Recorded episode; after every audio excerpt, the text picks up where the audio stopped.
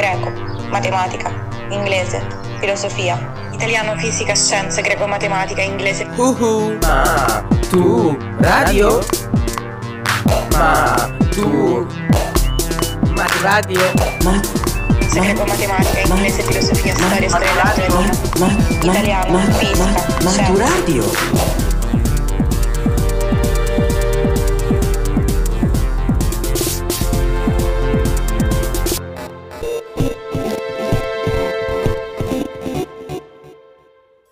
Podcast di italiano per l'esame di maturità, letto da Luisa Merloni, il romanzo europeo del primo Novecento.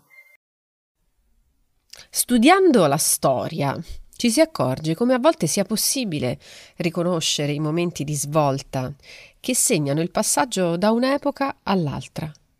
La diffusione di Internet e l'invenzione dei social network, per esempio, e tutto ciò che comportano, sono solo alcuni dei cambiamenti cruciali che abbiamo visto negli ultimi decenni. Sì, ma cosa c'entra tutto questo con il romanzo?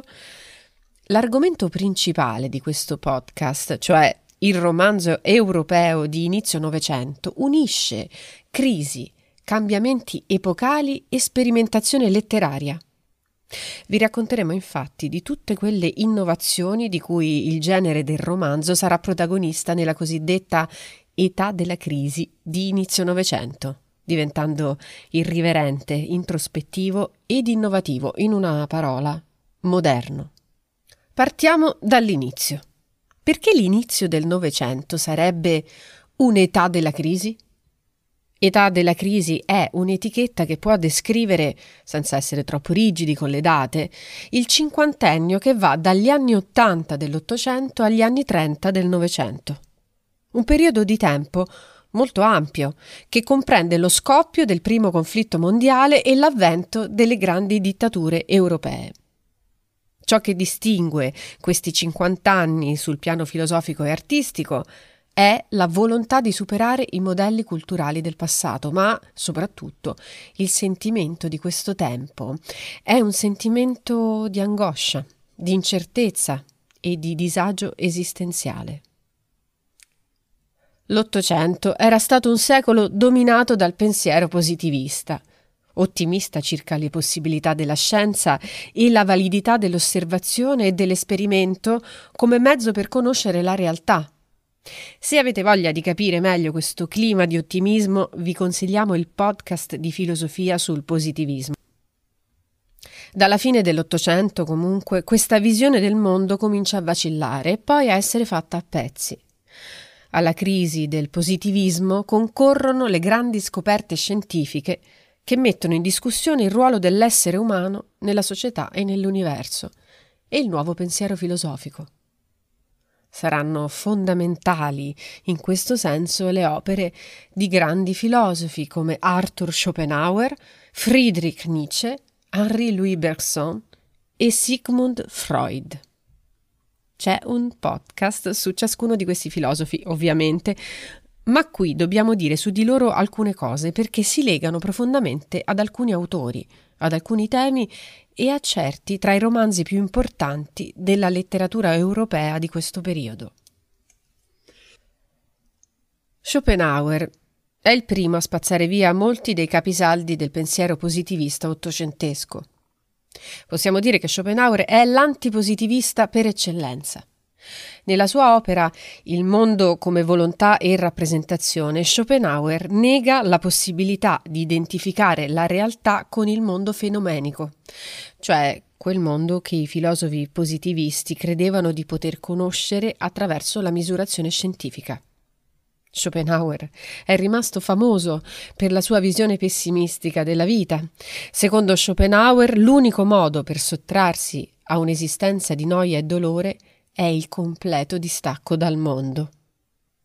Come poi diremo meglio, molti autori di romanzi dell'epoca, tra cui ad esempio Franz Kafka, sicuramente hanno letto e recepito le idee di Schopenhauer. In effetti, molti protagonisti dei romanzi di inizio Novecento incarnano l'inazione, ossia lo spegnersi della volontà e l'estraneità dal mondo. Tutti temi, appunto, della filosofia di Schopenhauer. Questi personaggi vivono situazioni di disagio esistenziale, emarginazione e malattia, chiaramente ispirate al pensiero di questo filosofo. Friedrich Nietzsche è un altro pensatore fondamentale nella formazione degli intellettuali della crisi. Come Schopenhauer, Nietzsche contesta il positivismo e la cultura borghese ottocentesca, ma approda a conclusioni completamente diverse. Nietzsche critica ferocemente ogni sistema sul quale si basa la concezione del mondo ottocentesca. Nietzsche critica il positivismo e la morale religiosa.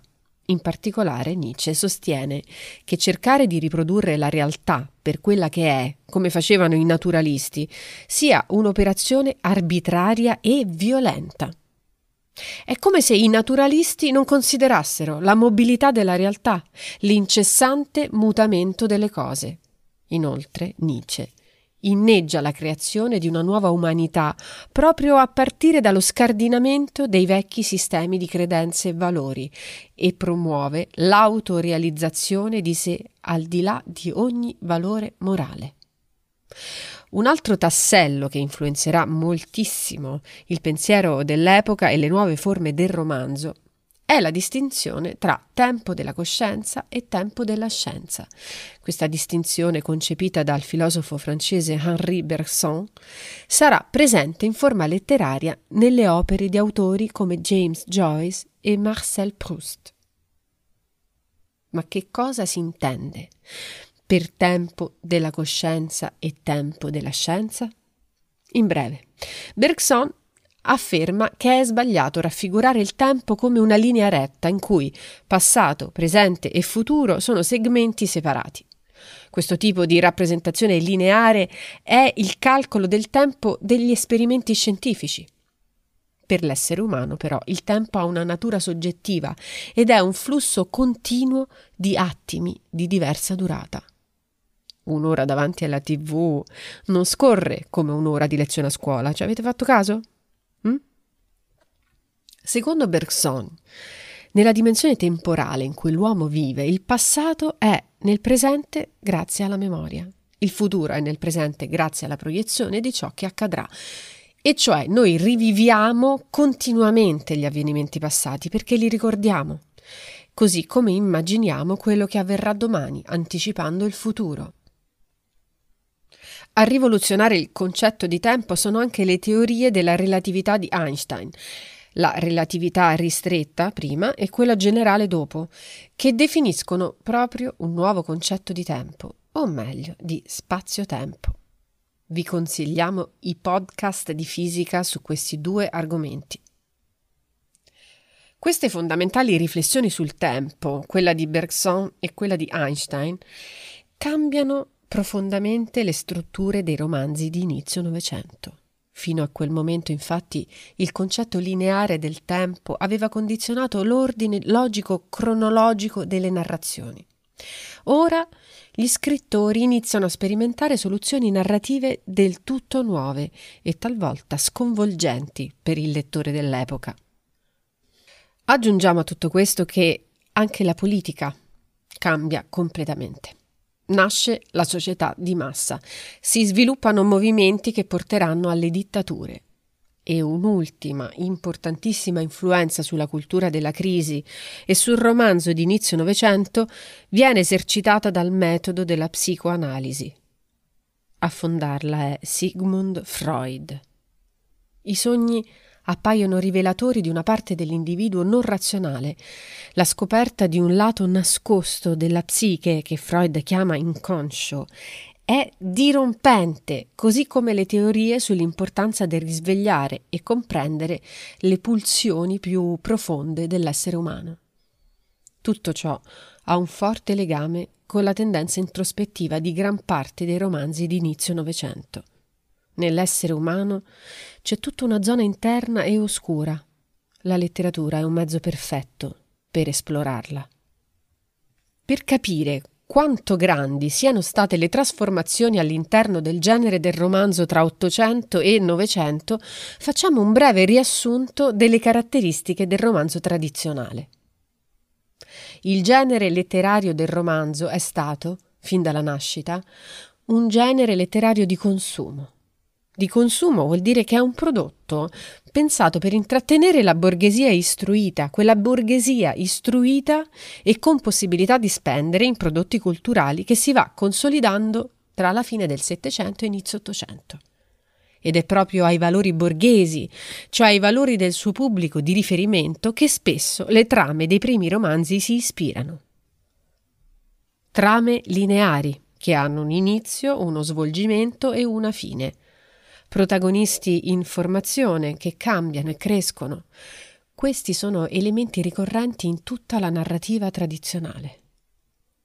Cosa fa di tutta questa tradizione il romanzo di inizio Novecento? La stravolge. Ovviamente questi romanzi sono molto molto diversi tra loro, con delle caratteristiche legate ai contesti nazionali e alla sensibilità dei singoli autori. Potremmo qui dare spazio solo ad alcuni di questi, che però sono sicuramente molto molto rappresentativi. Franz Kafka, James Joyce, Marcel Proust e Virginia Woolf. Prima di conoscerli più nel dettaglio, diciamo subito quali sono le caratteristiche comuni e le innovazioni più significative introdotte da questi autori. 1. La rilevanza data a un solo personaggio che spesso indossa i panni dell'antieroe, per esempio un inetto o un malato. Il punto di vista di chi racconta è più importante della storia stessa. 2.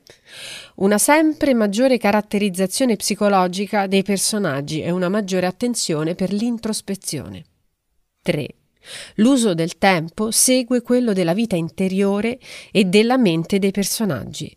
Sono i pensieri e i ricordi a dettare l'ordine della narrazione, non il passare dei mesi e degli anni. Ovviamente ci sono stati dei precedenti, già a fine Ottocento, artisti come Oscar Wilde e Gabriele D'Annunzio segnano una fase di passaggio tra romanzo tradizionale e romanzo novecentesco. I protagonisti de Il ritratto di Dorian Gray di Wilde e del Piacere di D'Annunzio sono già molto lontani dagli eroi borghesi dei romanzi tradizionali. Sono dandy che vivono per l'arte e disprezzano la borghesia, i primi di una lunga serie di antieroi di cui pullulano le opere successive. Ma in questi romanzi, tuttavia, la struttura è ancora quella tradizionale. Speriamo che abbiate chiaro il quadro. La crisi della politica, delle certezze scientifiche, una nuova visione del tempo e dell'io psichico. Tutto ciò investe il romanzo tradizionale e dà vita a un nuovo tipo di romanzo. Bene, se ce l'avete chiaro, possiamo finalmente addentrarci nel mondo dei nuovi romanzi di inizio Novecento. Franz Kafka è senza dubbio uno dei più celebri tra i pionieri del romanzo novecentesco in Europa. Kafka nasce nel 1883 a Praga e qui vive per la maggior parte della propria vita. Kafka scriverà il più importante romanzo su Praga, intitolato Il processo, in cui Praga non viene mai nominata, tanto per dire cos'è il talento. Kafka per vivere lavora come assicuratore e nel frattempo coltiva la propria vocazione letteraria. La sua produzione narrativa si compone di molti racconti, tra i quali la celebre Metamorfosi e di tre romanzi, America, Il processo e Il castello. Cosa c'è di innovativo nella narrativa di Kafka? Diciamo che Kafka potrebbe essere definito il padre del realismo magico europeo. A livello formale ed espressivo, la sua narrativa riprende i romanzi degli autori realisti, ma riprende la forma dei romanzi realisti per creare un effetto dissacrante, utilizzando la narrativa per descrivere storie in cui l'elemento assurdo deflagra dalla pagina, generando un effetto spiazzante nel lettore. Kafka racconta un mondo claustrofobico, soffocante, guidato da una logica che mette sempre in posizione di scacco l'individuo. I suoi personaggi sono schiacciati dall'elemento allucinante della realtà e diventano così creature disadattate, alienate, sole e destinate a soffrire. Il simbolo di questo uomo incapace di vivere e soffocato dalla società è ovviamente Gregor Samsa, il protagonista della Metamorfosi che si sveglia una mattina tramutato in scarafaggio. Le caratteristiche dell'opera di Kafka sono ben sintetizzate anche nel processo, il romanzo pubblicato nel 1925, dopo la morte dell'autore. Il protagonista del romanzo viene presentato con una semplice iniziale K. Il signor K è un procuratore bancario che una mattina viene arrestato senza che nessuno gli dica il perché. Pur non avendo compiuto nessuna azione criminale, il signor K è colpevole di qualcosa. L'assurdo di questa storia è che questo arresto è simbolico. Pur arrestato, il personaggio potrebbe infatti continuare con la sua vita. Ma per amore di giustizia e per tentare di dimostrare la propria innocenza, il signor K accetta di vestire i panni del colpevole e cerca di scagionarsi dall'accusa. Proprio questo atteggiamento farà sì che la macchina giudiziaria comincerà a perseguitarlo, per poi ucciderlo crudelmente. Atmosfere cupe, senso di angoscia e di oppressione, paradossi e situazioni quasi surreali. In quest'opera sono presenti tutte le caratteristiche più salienti della narrativa kafkiana. Il fatto che il romanzo Il processo sia pieno di rimandi metaforici, come il tribunale, la colpa, la persecuzione, ha fatto sì che la critica provasse a darne molte e diverse interpretazioni. Spesso si usa l'espressione una situazione kafkiana, proprio per riferirsi a situazioni in cui regole, per esempio quelle burocratiche, sono labirintiche o in cui si è costretti ad affrontare una situazione ingiusta che si presenta senza via d'uscita. Il protagonista di Kafka è una vittima, ma non sa perché. Lo stile con cui sono scritti i suoi libri, però, non provoca una rottura potente come è radicale il suo giudizio sull'epoca in cui vive. Quanto alle innovazioni stilistiche, invece bisogna osservare cosa accade nelle pagine di James Joyce o di Virginia Woolf. Infatti questi due autori anglosassoni sono stati precursori in ambito europeo di forti innovazioni non solo sul piano tematico, ma anche sul piano espressivo. Ad entrambi abbiamo dedicato dei podcast specifici di letteratura inglese. James Joyce, irlandese, è un caso eclatante di sperimentalismo nel romanzo novecentesco. È il primo a tentare cose che non si erano mai viste prima. Secondo Joyce, l'artista è un essere dotato di eccezionale sensibilità, cosa che gli permette di tradurre in immagini e simboli le proprie visioni e la realtà. Pertanto, secondo James Joyce, il compito del romanziere è far emergere quella verità che si nasconde nei dettagli più insignificanti e negli aspetti meno nobili della vita umana il tintinnio di un cucchiaio, un orologio, persone che conducono un'esistenza emarginata e caotica, tutto questo, secondo Joyce, può contenere delle verità che si rivelano all'uomo nei momenti più impensati dell'esistenza. La sua verità è lontana da ogni validità scientifica universale. Si tratta invece di un'intuizione soggettiva sulla realtà, qualcosa di individuale. Straordinariamente Joyce riesce a tradurre in parole questa concezione della vita e della conoscenza.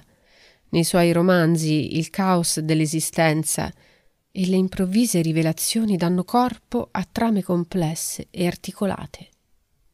La narrazione, ovviamente, è tutt'altro che lineare. Per dar voce a questo intricato sistema fatto di confusione e rivelazioni, Joyce fa uso di tecniche narrative mai utilizzate prima.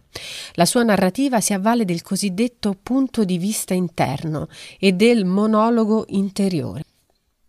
Il punto di vista interno vuol dire che Joyce si immerge dentro gli stati d'animo i pensieri, le immagini della mente dei suoi protagonisti, come se si potesse leggere nel pensiero dei personaggi dei suoi romanzi.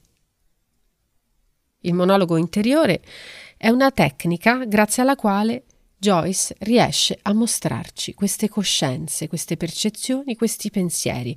Grazie al monologo interiore, infatti, il lettore entra direttamente in contatto con le attività interiori dei personaggi, senza che il narratore faccia da mediatore. Joyce porta alle estreme conseguenze la tecnica del monologo interiore nel suo più celebre romanzo Ulisse, pubblicato nel 1922. L'Ulisse è considerato uno dei romanzi più importanti del Novecento e anche uno dei più difficili. Difficile è la struttura narrativa e difficile è il linguaggio. L'Ulisse è diviso in tre parti, intitolate Telemachia, Odissea e Nostos, e in 18 episodi. Come si intuisce sia dal titolo del romanzo sia dai titoli delle tre parti, l'Ulisse ricalca i temi e i personaggi dell'Odissea omerica, trasportandoli nell'epoca in cui si svolgono i fatti, cioè il 1904. Ma questo modello di Omero è smitizzato, la solennità del poema epico va in frantumi. Joyce infatti accompagna con un certo humor tutta la narrazione. Protagonisti sono Steven Dedalus, Mr. Bloom e Mrs. Bloom. Tutti e tre possiamo considerarli praticamente degli antieroi. Steven Dedalus, moderno telemaco, è alla ricerca del padre, che scoprirà poi essere Mr. Bloom. Mr. Bloom incarna invece la figura di Odisseo, ma un Odisseo che è un ebreo dublinese, un Odisseo i cui viaggi si svolgono nell'arco di otto ore per le strade di Dublino. Mrs. Bloom è invece Penelope, ma una Penelope molto meno fedele e casta del personaggio omerico. La trama dell'Ulisse non è fatta di avventure o colpi di scena, l'Ulisse è sorretto dalla sua lingua. Lo stile è l'architettura che tiene in piedi il libro. L'Ulisse è ambientato in un solo giorno, il 16 giugno 1904. Immaginate che ogni anno, il 16 giugno, in tutto il mondo ci sono delle celebrazioni per questa giornata chiamata Bloomsday. Spesso vengono organizzate anche maratone di lettura dedicate all'Ulisse largo spazio hanno in queste pagine i pensieri e le riflessioni dei protagonisti. In questo libro Joyce supera la tecnica del monologo interiore per approdare al flusso di coscienza. Ecco qui un estratto esemplificativo dell'Ulisse di Joyce.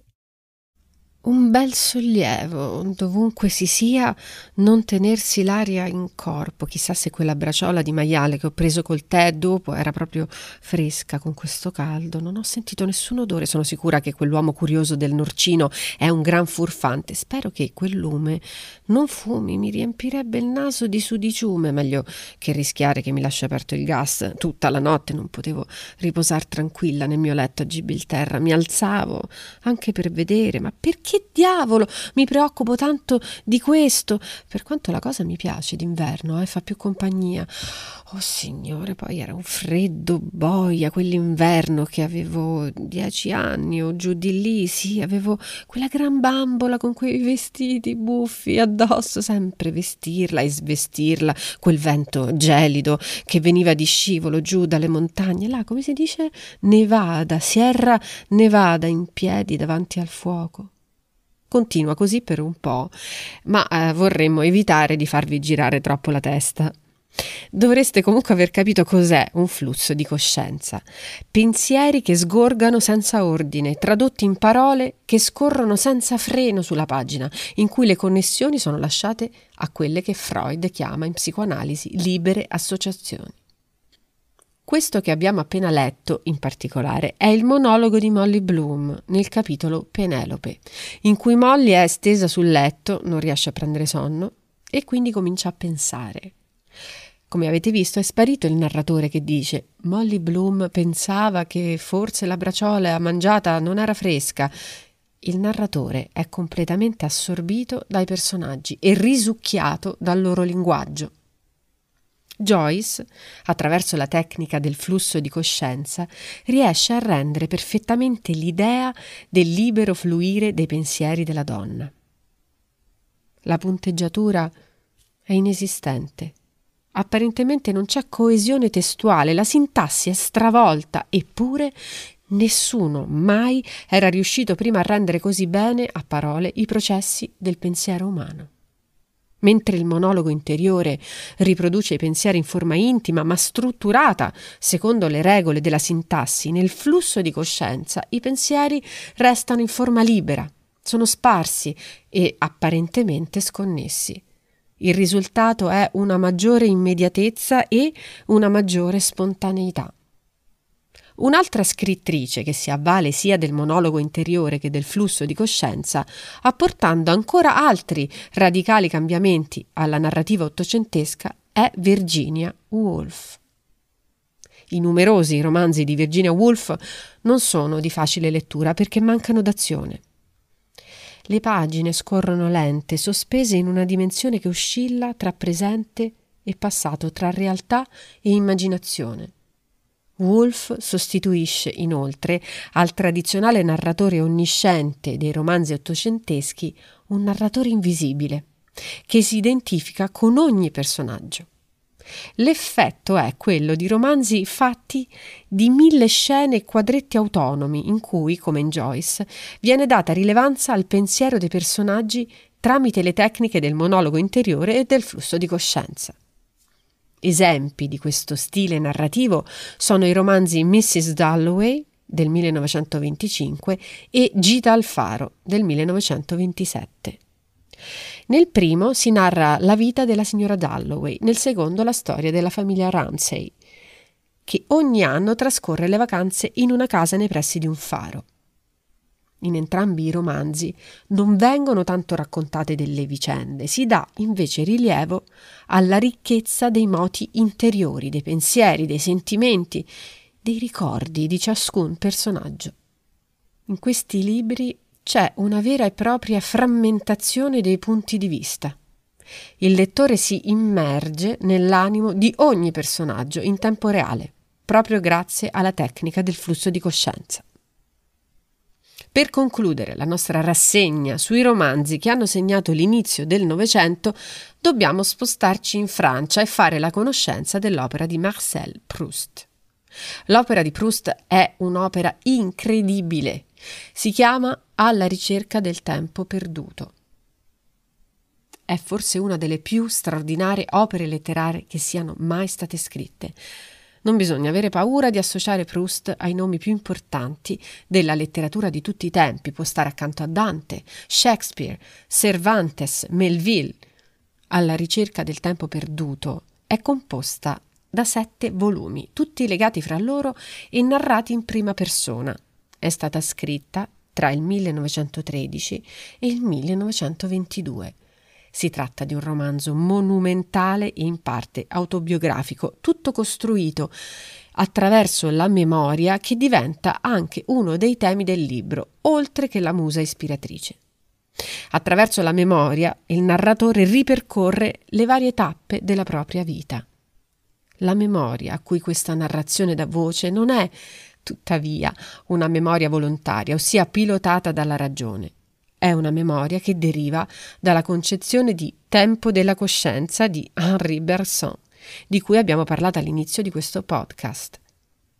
È una memoria soggettiva che porta a galla, spesso all'improvviso, momenti e dettagli apparentemente insignificanti del passato. Uno dei brani più famosi sulla memoria prustiana è quello delle Madeleine, che troviamo nel primo dei sette volumi della ricerca del tempo perduto, volume che si intitola Dalla parte di Swan. Una sera d'inverno, appena rincasato, mia madre, accorgendosi che avevo freddo, mi propose di prendere, contro la mia abitudine, un po' di tè. Dapprima rifiutai, poi non so perché, mutai parere. Mandò a prendere uno di quei dolci corti e paffuti chiamati Madeleine che sembrano lo stampo della valva scanalata di una conchiglia di San Giacomo. E poco dopo, sentendomi triste per la giornata cupa e la prospettiva di un domani doloroso, portai macchinalmente alle labbra un cucchiaino del tè nel quale avevo lasciato inzuppare un pezzetto di Madeleine. Ma appena la sorsata, mescolata alle briciole del pasticcino, toccò il mio palato, trasalì attento al fenomeno straordinario che si svolgeva in me. Un delizioso piacere m'aveva invaso, isolato, senza nozione di causa, e subito m'aveva reso indifferenti le vicissitudini, inoffensivi i rovesci, illusoria la brevità della vita. Non mi sentivo più mediocre, contingente, mortale. Da dove m'era potuta venire quella gioia violenta? Sentivo che era connessa col gusto del tè e delle madeleine, ma lo superava infinitamente. Non doveva essere della stessa natura. Da dove veniva? Che senso aveva? Dove fermarla? Bevo una seconda sorsata? Non ci trovo più nulla della prima. Una terza che mi porta ancor meno della seconda. E tempo di smettere, la virtù della bevanda sembra diminuire. È chiaro che la verità che cerco non è in essa, ma in me. È stata lei a risvegliarla, ma non la conosce e non può far altro che ripetere indefinitivamente con la forza sempre crescente quella medesima testimonianza che non so interpretare e che vorrei almeno essere in grado di richiederle e ritrovare intatta a mia disposizione e, e proprio ora per uno schiarimento decisivo. Depongo la tazza e mi volgo al mio spirito. Tocca a lui trovare la verità. Retrocedo mentalmente all'istante in cui ho preso la prima cucchiaiata di tè. Ritrovo il medesimo stato, senza alcuna nuova chiarezza. Chiedo al mio spirito uno sforzo in più, ma mi accorgo della fatica del mio spirito che non riesce. Allora lo obbligo a prendersi quella distrazione che gli rifiutavo a pensare ad altro, a rimettersi in forze prima di un supremo tentativo. Poi, per la seconda volta, fatto il vuoto davanti a lui, gli rimetto innanzi il sapore ancora recente di quella prima sorsata e sento in me il trasalimento di qualcosa che si sposta, che vorrebbe salire, che si è disormeggiato da una grande profondità, non so cosa sia, ma sale lentamente. Avverto la resistenza e odo il rumore degli spazi percorsi. All'improvviso il ricordo è davanti a me. Il gusto era quello del pezzetto di Madeleine che a Combray la domenica mattina, quando andavo a darle il buongiorno in camera sua, zia Leonia mi offriva, dopo averlo inzuppato nel suo infuso di tè o di Tiglio. Leggere Proust, come avete sentito, è anche un viaggio estetico e sensoriale, attraverso vista, olfatto, gusto, tatto, che scatena nel protagonista reazioni inaspettate. La Madeleine e il tè di Tiglio lo catapultano indietro, non solo a ricordi vaghi, ma alle sensazioni precise che in quel passato aveva sperimentato, in quel caso la gioia violenta dell'infanzia. Per Proust anche l'ascolto del ronzio di una mosca può trasformarsi in una macchina del tempo. A parte l'idea del ricordo scatenato da un dolce, avrete visto come la scrittura sia tutta intessuta di evocazioni. In queste poche righe c'è una sera d'inverno, la similitudine con la conchiglia, una giornata cupa, vari cambi di umore, l'atmosfera della domenica mattina, eccetera introspezione, analisi degli stati d'animo, un linguaggio lento e musicale e incline alla divagazione sono altri elementi chiave dell'opera di Marcel Proust. La memoria affiora talmente spesso che un po' tutto il romanzo assume la consistenza di un sogno. Le scene vivono in un'atmosfera vaporosa e onirica, in cui il tempo sfuma Nessuno scrittore come Proust ha saputo raccontare la nostalgia, nessuno ha saputo descrivere meglio di lui le sensazioni dell'innamoramento, l'amore per l'arte e per la pittura, la città di Parigi e la sua mondanità, il mare burrascoso della Normandia, la dolcezza della villeggiatura.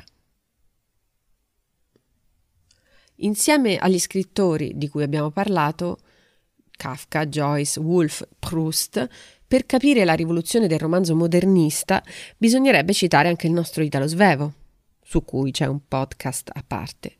Dovremmo citare i Buddenbrock di Thomas Mann e anche Louis Ferdinand Céline, autore francese del libro Viaggio al termine della notte, nel quale fa uso di una punteggiatura mai usata prima.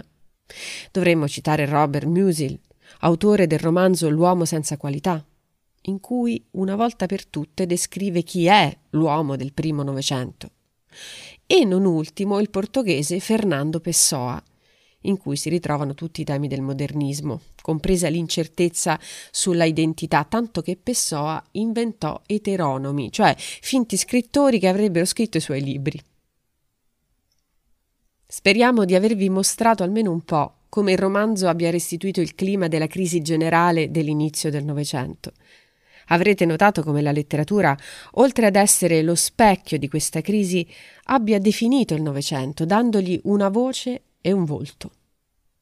Gli artisti non rappresentano solo i secoli, ma contribuiscono a crearli.